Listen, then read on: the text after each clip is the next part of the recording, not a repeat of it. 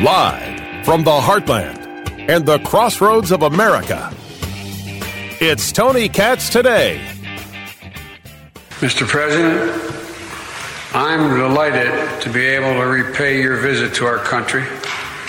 In Washington, not long ago, you told the Congress, quote, "We have no fear, nor should anyone in the world have it," end of quote. You and all Ukrainians, Mr. President, remind the world every single day what the meaning of the word courage is. From all sectors of your economy, all walks of life, it's astounding. Astounding. Remind us that freedom is priceless. It's worth fighting for as long as it takes, and that's how long we're going to be with you, Mr. President, for as long as it takes. We'll do it. Thank you. A lot of love in the room. President Biden making the surprise trip to Ukraine, there in Kyiv, spending time with Vladimir Zelensky, the president of Ukraine. That's who you heard say, "We'll do it" at the end. Tony Katz Today. Guys, what is going on? How was this trip perceived? Well, I mean, that's all about your political point of view, isn't it? You've got a political point of view. You're going to see it the way you want to see it. Let me give you two ways this is viewed. This was CNN Jim Sciutto asking the questions. Doug Brinkley, CNN presidential historian, that's his title, by the way, CNN presidential historian, answering the questions here. Doug Brinkley, I want to speak to you as our resident historian here. Place this in the context, in the pantheon of presidential visits to war zones. Presidents have visited Iraq and Afghanistan in recent years, but those were U.S. wars. This is a Ukrainian war. No U.S. military presence on the ground. How significant? It's extremely significant. The United States is wedded more to the Ukraine than ever before. Mm-hmm. I go back to history and think of Roosevelt and Churchill when FDR had to sneak off in the dead of night, even had a body double at one point to first meet Winston Churchill off the coast of Newfoundland. And then, of course, mm-hmm. you had all those World War II meetings between Churchill. It's worth, mentioning Churchill, because Zelensky has been called the Churchill of our generation, and Biden going there today, I think it's going to be a moment for the history books. It's mm-hmm. like when John F. Kennedy went to Berlin in 1961 and gave a speech at the height of the Cold War. Ukraine is the new Berlin. It's the rally mm-hmm. point yeah. for NATO and the Western allies, and I think Biden did something really heroic. That's a lot of praise. That's a lot of, oh my gosh, praise. First, this whole idea of Zelensky as Churchill has always, to me, been a ridiculous point. You are nowhere close to being able to understand, nowhere near being able to understand whether or not Zelensky throughout his career can do what Churchill did, the constant continual rallying of the people. What he did at the start is not where he's at right now. It is a very different Zelensky. He has hurt himself on the world stage with how he has asked for money and asked for help, trying to guilt people and shame people. It's not Churchill. That is not it. It's like when John F. Kennedy went to Berlin in 61. That's a stretch, man. I think that's a stretch. But again, as I said, this is a wholly, solely political point of view. They asked Governor Ron DeSantis his take. Americans are asking, how much more money, how much more time, how much more human suffering? Well, they have effectively a blank check policy with no clear strategic objective identified. And these things can escalate, and I don't think it's in our interest to be getting into proxy war with China getting involved over things like the borderlands or over Crimea. So I think it would behoove them to identify what is the strategic objective that they're trying to achieve. But just saying it's an open-ended blank check, that is not acceptable. So, Governor, what does a win look like for us in Ukraine, for Ukraine? Well, I think it's important to point out, I mean, you know, the fear of kind of Russia going into NATO countries and all that and steamrolling, you know, that has not even come close to happening. I think they've shown themselves to be a third-rate military power. I think they've suffered tremendous losses. I got to think that the people in Russia are probably disapproving of what's going on. I don't think they can speak up about it for obvious reasons. So I think Russia has been really, really wounded here, and I don't think that they are the same threat to our country, even though they're hostile. Mm-hmm. I don't think they're on the same level as a China.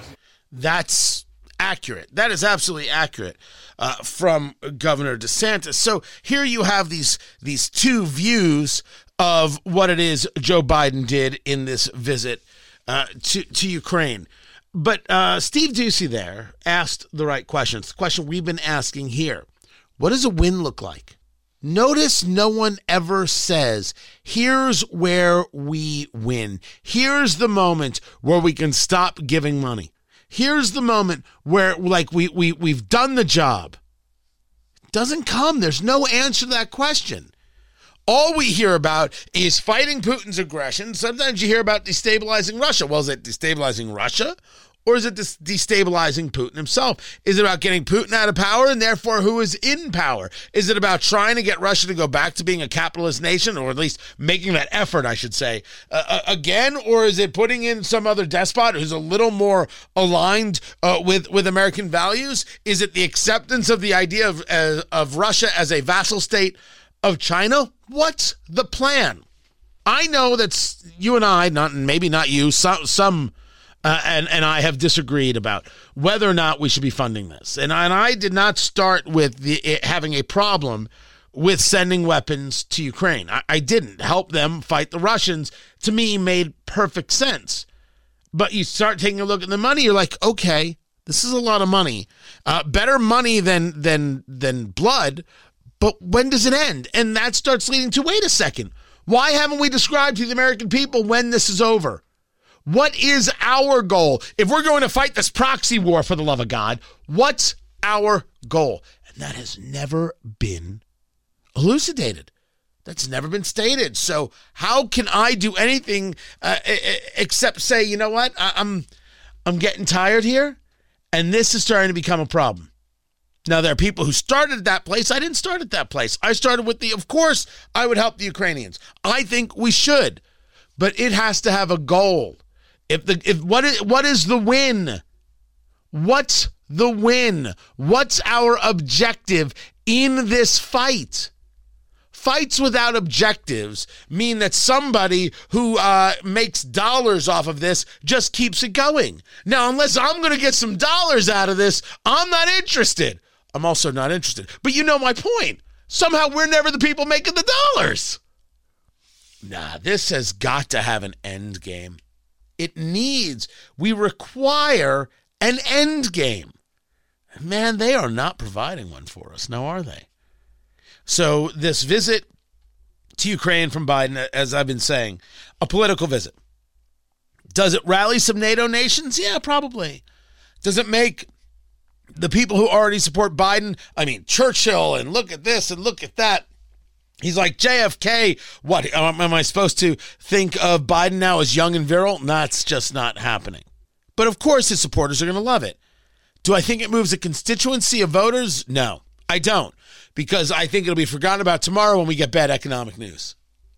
So no, I don't think it's moving people in that way. The people who are opposed to him politically are taking a look at the money and saying, what is our objective here? So I'm not opposed to the visit. Clearly, it's a political visit. Presidents will do political things. We should not be surprised by this. But if we're going to keep putting our money in, we should be telling America what the goal is. And as this administration doesn't state what the goal is, you create more and more willingness to walk away from the Ukrainian people, which is going to be hard for Joe Biden because he just went to Ukraine and said, we're going to be with you till the end. We're in this all the way. The American people are not.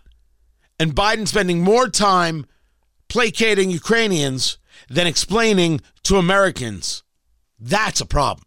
Keep it here. This is Tony Katz Today.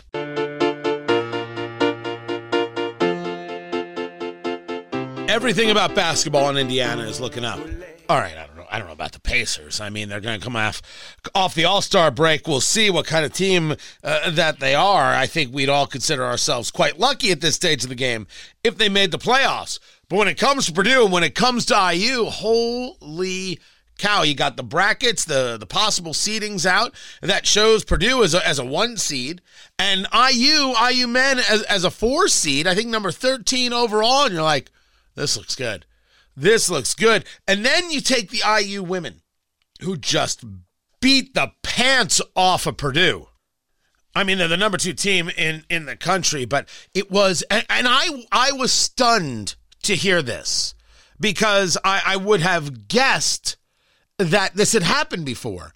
The first sellout for the IU women basketball team in history, in Assembly Hall's history? I mean, that's crazy. I just would have assumed that had happened before, but that's how good this team is. And on the college level, because the pros are very, very different thing. Certainly if you get to playoff time, you'll get more of an audience. But you play at the level that the IU women are playing at, and people will watch. They want to cheer it on. They want to be excited by it. Tony Katz, good to be with you. JMV joins us right now from 93.5, 107.5. The Fan, he is the voice of sports in the state of Indiana. And we talk about this women's team, which clearly doesn't get enough play.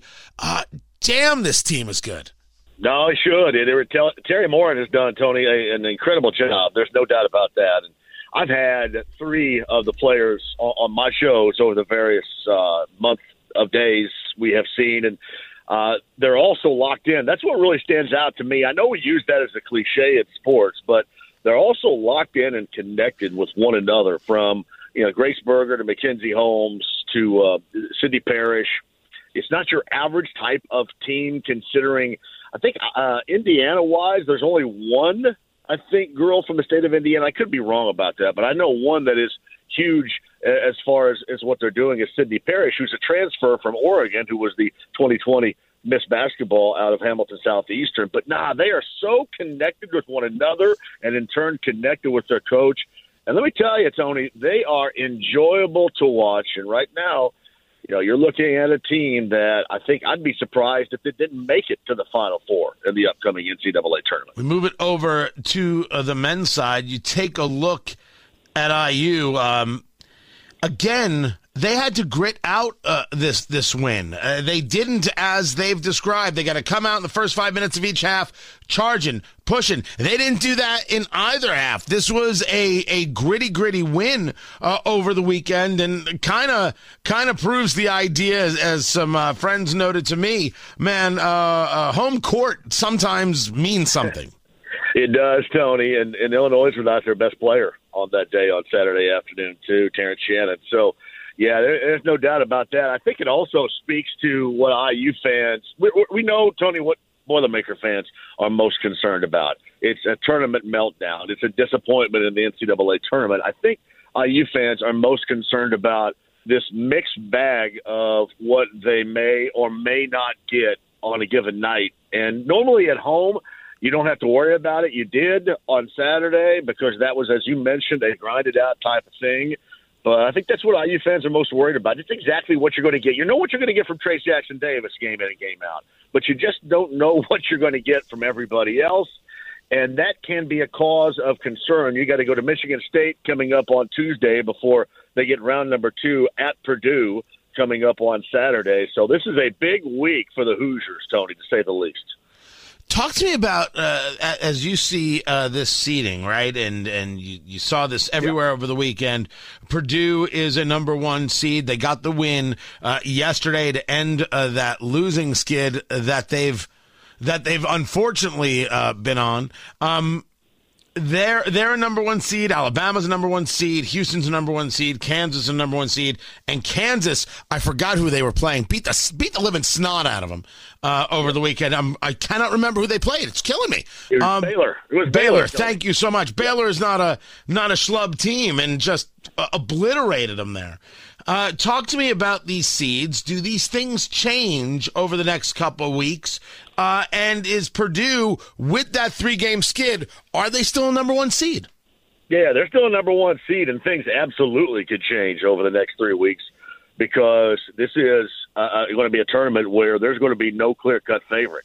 Yeah, you could see slide in and slide out situations across the board because we're talking about, Purdue's in the mix here as far as a one seed, Alabama, Houston, teams like that aren't exactly teams that you would think, yeah, they're locked in. Right now they are, but I think you're going to see some adjusting and some sliding as far as that's concerned. And, it's a year two, Tony, where Carolina may not be in, where Kentucky is a struggle, where Duke, with that transition from Mike Krzyzewski to John Shire, is not going as smoothly as I'm sure that they would like. It's not your garden variety type of college basketball season, which I think makes it even more interesting. As you mentioned, IU, as of right now, it is predicted a 4 seed, and I think most Hoosier fans would definitely take that. But, man, this is a big week for them to really try to get going for what is going to be the remainder of their season. A couple of road games at Michigan State and Purdue, that's going to be difficult.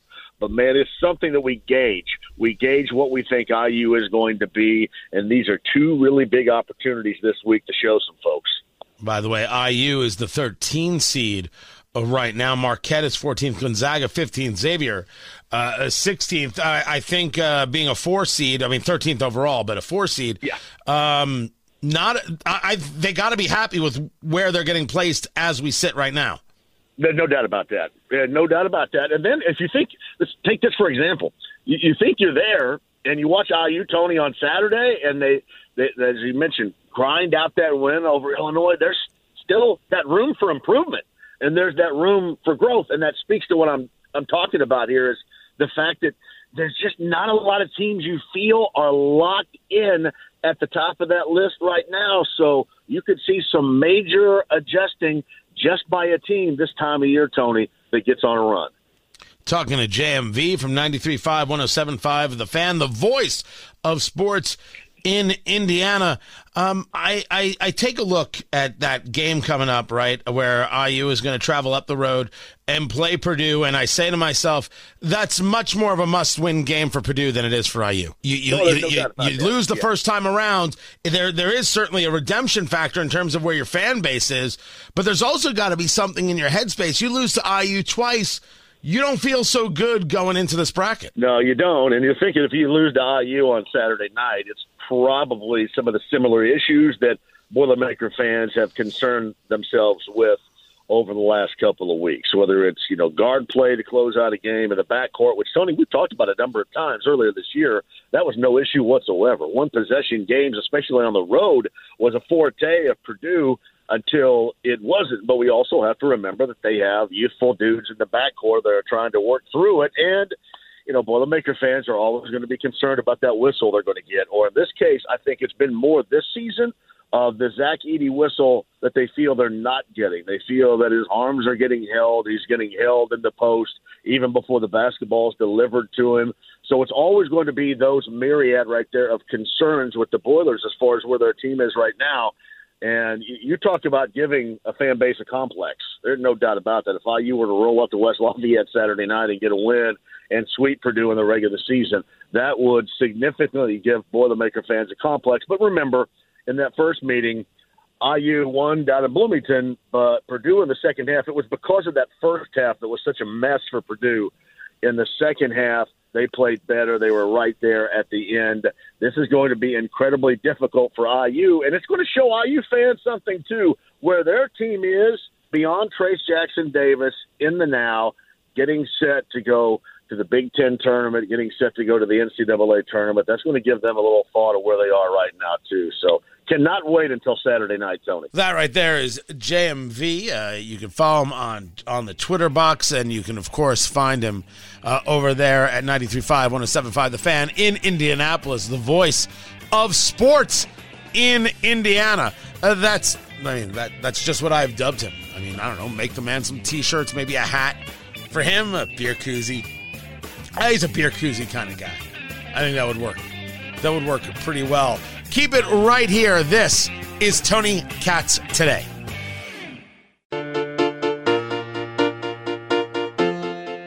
So there are layoffs going on all over the state, all over the country, I should say. There are tech layoffs going on everywhere.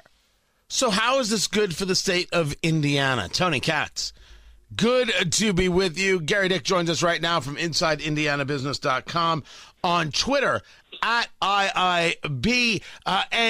You know, 250,000 layoffs is what was predicted. You make note of the fact that there have already been more than 200,000 layoffs in the tech sector, yet you have stories, national tech layoffs could create opportunity in Indiana. What is that opportunity? Yeah, Tony, and, you know, we're seeing the headlines literally every day. You mentioned 250,000 layoffs, whatever the number is now. Already, just since the first of the year, a little more than a month, nationwide, all the big firms, Amazon, Microsoft, Twitter, Salesforce, which is having an effect here, obviously in central Indiana. So the numbers are big. But in talking over the weekend on the show with several tech leaders, TechPoint's CEO, Ting Goody, and also the head of Elevate Ventures, Christopher Day, they say in a way this is kind of a silver lining, if you will, because a lot of this talent is now flooding the marketplace, and these companies that have had trouble hiring, finding people, they're actually getting some talent, and that is a positive thing. But you know, Ting Goody points out supply is still or demand is still outstripping supply by a factor of 2. So there still is this tech worker shortage. But in the short run, at least, or at least for a while here, there's a feeling there's a positive side to these layoffs that are happening in the tech sector. So I want to make sure we go through something here, because this ties into a bit of a political drama. We see layoffs going on everywhere, more than 200,000, as you have reported. But you've got 130 Hoosier tech companies reporting $441 million in capital, again, as you're discussing. Whatever happened to the idea that if Indiana passes certain pieces of legislation, that we wouldn't be able to attract the talent? It would seem to me, without having to dig into that part, that Indiana is in a place and is working hard to attract the talent. Even though you have this 2-to-1, we still need many, many more people. Are they finding that there are other things regarding Indiana that have made it more difficult to attract the people? Well, I think if you look at kind of the 50,000-foot view of the situation, you talk about the political side of things. And if you talk with tech, in particular, if you talk with tech CEOs and those in the startup community, they will argue that when you talk about some of the social issues that have been out there, certainly over the past number of years, that can be a detriment to attracting talent from outside of the state. That's just a fact that you will see when you talk to them. On the flip side, you will look at the business climate here, quality of life, quality of place, all those things that make Indiana a good place to do business, and that's certainly we're able to attract the investment. Great example is the Skywater Technology investment up at Purdue, nearly $2 billion going into a semiconductor R&D and production facility that will employ hundreds of folks. So it's a two-edged sword, but I will tell you when you talk, in particular in the tech community, that there is a feeling that some of these social issues are a detriment to attracting talent. Yet we see the opportunities growing and growing. Talking to Gary Dick, InsideIndianaBusiness.com on Twitter. at IIB. Let's talk about where you do grow those opportunities. You talk about a quality of life conversation, one that I agree with, but does the quality of life as these companies doing the hiring, is this come from the fact that housing is affordable, or does this come from the fact that the amenities are much more metropolitan? What is the mover for these companies to engage further investment in the state? Yeah, I think it depends on where you're talking about. You come to some of the metro areas, Indianapolis in particular, but even in Fort Wayne and some of the more urban areas, they're going to be looking for those attractions, those assets that are more urban, more metropolitan, if you will. But look around the state of Indiana where investment is going, especially these so-called ready grants. The state is funding these regional projects around the state, many of them in smaller communities that are doing things with their downtown, that are investing in things like pools and running and biking trails and all of those types of things. That all gets to this whole quality of life piece.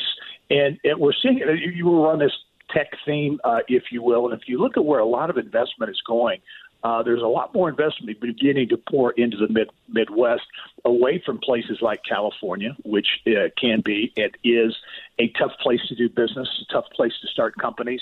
And you got a lot of companies moving out, a lot of investment kind of moving away from that to the Midwest. That, I think, is where Indiana has an opportunity, along with some other communities here in the Midwest, to attract some of that money, some of that investment coming in. And I will add one other thing in terms of why Indiana has not perhaps been hit as hard in the tech layoff scene. Christopher Day from Elevate Ventures said, there's a piece of Indiana that's a little more conservative. You look at the startup community, not maybe growing at as fast a pace, adding a lot of people, and then needing to cut back, a little more conservative approach here. So we're not going to be impacted perhaps as much on that layoff side of things. Talking to Gary Dick from InsideIndianaBusiness.com, on Twitter at IIB. Then you've got this work being done to create a hydrogen hub. You've got Indiana joining forces with Illinois and Michigan, which I don't know if I agree with, but let's start from the basics, from the beginning. What in the bloody world is a hydrogen hub, and why should we be working with Illinois and Michigan on it? Well, it's kind of gathering resources to make a big pitch for that hydrogen hub to be located here in the Midwest, in particular in Northwest Indiana. The federal government, Department of Energy, is funding billions of dollars, throwing billions of dollars out there for the creation of these so-called regional clean hydrogen hubs. Companies like Cummins. Cummins has been in the hydrogen space for a long time. But BP and some really big companies are working on this, in particular looking at Northwest Indiana, that access to water and Lake Michigan and all the things going on in that part of the state. So the potential, if the Midwest, but in particular if Indiana would get this, and there are a lot of people up. In fact, we're going to have something on the show here, hopefully within the next week, to really kind of dive into this. What is it all about? But there's really a feeling that Indiana can do this. It can happen here. That would have the ability or the potential of billions of dollars in investment and lots of jobs, in particular up in the northwest part of the state. These jobs, do they play solely in that technical world, or is there a bit of construction within this? We often discuss the idea that you need jobs that fit the people, and we should be not just thinking of one industry or one type, or thinking something like manufacturing is a problem or not worthy of Hoosiers. What kind of jobs does this hydrogen hub build? I think we've not gotten in depth on this in terms of the kinds of jobs that would be involved here, but certainly there would be a construction element should this come to pass here in Indiana. And also, I think it would run the range. There would be some highly technical jobs. But typically in these types of things, you've got technician types of jobs that are, not necessarily a 4-year degree, but 2-year degrees and credentials and associate degrees, those types of things. So I think it would be a range of jobs, and that's the pieces you look at the semiconductors, that industry that is funneling billions of dollars of investment, including here in Indiana. A lot of those jobs are technical in nature, but not necessarily advanced degree type jobs. So it really does span the spectrum, if you will. And that's why the Ivy Techs and the Vincennes universities of the world, those two-year institutions, are going to play a big role in funding these types of investment. I should mention one other thing, back to that whole consortium thing on this hydrogen hub, why Indiana, Michigan, Illinois connecting. There is, as part of this proposal, I think that Indiana is putting forward, they're kind of focusing on a corridor that would run between Chicago and Detroit, transportation corridor that would play a big part of this. So having, Indiana along with Illinois and Michigan on this is part of that strategy. That's Gary Dick, InsideIndianaBusiness.com. I appreciate him as always. These ideas of doing things regionally, I think there is a methodology to it. I don't know if I'm totally sold, but I could be convinced with data that if you engage multi-state, here's the advantage that you can get from it. Because even if you don't get the big thing, you can get the tangential things that create opportunity for future big things on your own, right? I can visualize it out. I think I could explain it. I just don't know if it's true. I can see it. I can say it as you just heard, but it does being connected with Illinois and Michigan actually hurt us more than it helps us? Meaning, just because we share a region doesn't mean that we share a value. What they do in Illinois and in Michigan, these are not business-friendly states. So are we sure that as a business-friendly state, we want to be connected with them? That's the question. I just went the long way around to get to that moment. That's the question. Would we be better off teaming up with Ohio? But maybe Ohio doesn't need us. And me personally, I'm sick and tired of losing opportunities to Ohio. I'm infuriated by it. Ohio is public enemy number one in a joyful way, in that they somehow have figured out how to keep people who go to their universities, students who go to their universities, how to keep them there. We're not doing that in Indiana. We're not doing that at Purdue. We're not doing that at IU. We're not doing it at Ball State. We're not doing it at Notre Dame. And I don't know why Notre Dame isn't more part of this conversation. For some reason, they're always on the periphery. I've yet to figure that one out. But how do we keep people here? And how do we create more value here? And when you take a look at Ohio as in terms of taxes, it isn't an income tax conversation now, is it? It's a something else conversation. There's either a perception or there's a reality. And perception is reality, so it's one and the same. Either people believe that they're going to get a better type of worker in Ohio. They're going to have a better quality of life in Ohio. Ohio is just simply cooler than Indiana, which would give Indiana a serious amount of work to do in the lift on the reprogramming of people's heads about how to view the state. Or there's something actual happening. And what is that? And how do you go about, combating that, competing against that? I don't mind competition.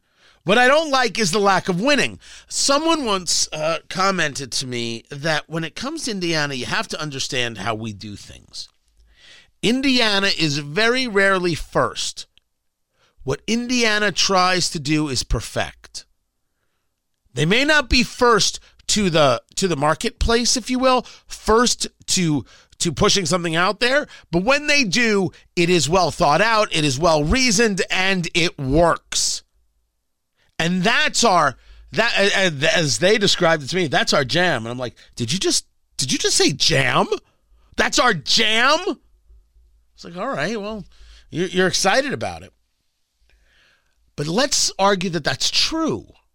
It still doesn't change that we're losing out on opportunities. And that drives me nuts. And that is true, absolutely, of our relationship with Ohio.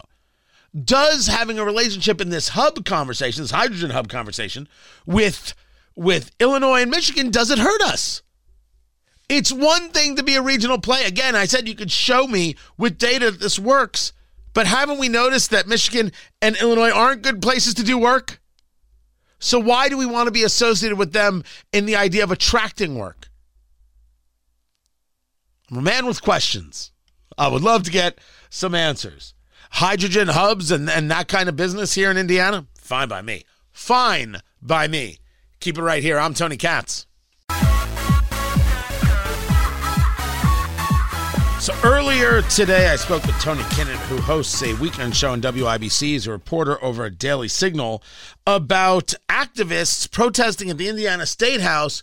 They are opposed to House Bill 1608, which says that you can't teach gender identity and sexual orientation as a matter of instruction to K through third grade. Tony Katz today. Well, there are people, the ACLU of Indiana, a whole group of people all over this. This is the Don't Say Gay bill. They never stop lying. They don't care that they lie to Hoosiers. They really don't. This is coming from the Indiana Democratic Party. They don't care that they're lying to Hoosiers. This is coming from the ACLU. And in my view, they don't care that they're lying to Hoosiers. They don't care. So Tony Kinnett was there at the State House earlier today where they were screaming and yelling. He said it was so incredibly loud. So I asked him, what do these protesters think that they're doing? What do they think the legislation says? What are they trying to get done? The argument they're trying to make is that teaching LGBTQ plus content and other sexual content to minors, to children K through 3, is their right. They think that it is necessary, according to several developmental psychologists and LGBTQ advocates, say that it's healthy for kids to receive sex education as early as grades K through 3, as well as different gender instruction and alternative lifestyles. That's, of course, nothing in the bill says that it's banning being gay or LGBTQ of any way, shape, or form. It's just saying that under the public tax dollar, you cannot teach students sexual content in a K through third grade classroom. I mean, I just read the legislation, and it's pretty clear and straightforward. You cannot create instruction to study, explore, or inform students about gender fluidity, gender roles, gender stereotypes, gender identity, gender expressions, or sexual orientation. As I understand the legislation, Tony Kinnett, it does not stop conversations if a student should ask a question. It says, as teachers, we don't engage this field of study. I mean, it's exactly that. They also believe from several conversations that I've had that this would prevent gay and transgender teachers from being allowed to exist. And those are their words, not mine. That apparently once this bill passes, Thanos snaps his fingers and everyone just disappears. This bill doesn't ban any gay teacher from like having a picture of them with their spouse in the classroom. Nothing like that is a part of this legislation at all. This seems to just be a lot of preening, like you said, just to chant and yell the word gay in the Indiana State House. So that was just some of my conversation with Tony Kinnett of the Daily Signal. I am not surprised that the political left is taking this position. I am only sad that they've engaged such a culture war and think that children are this ground zero. And I cannot say strong enough, you're right to fight this. You should fight this. It's a shame that we have to. You did not start this culture war, but you know for the sake of kids that you need to end it. So don't be afraid to speak out about it. Find everything, TonyKatz.locals.com. Tomorrow, everyone. Take care.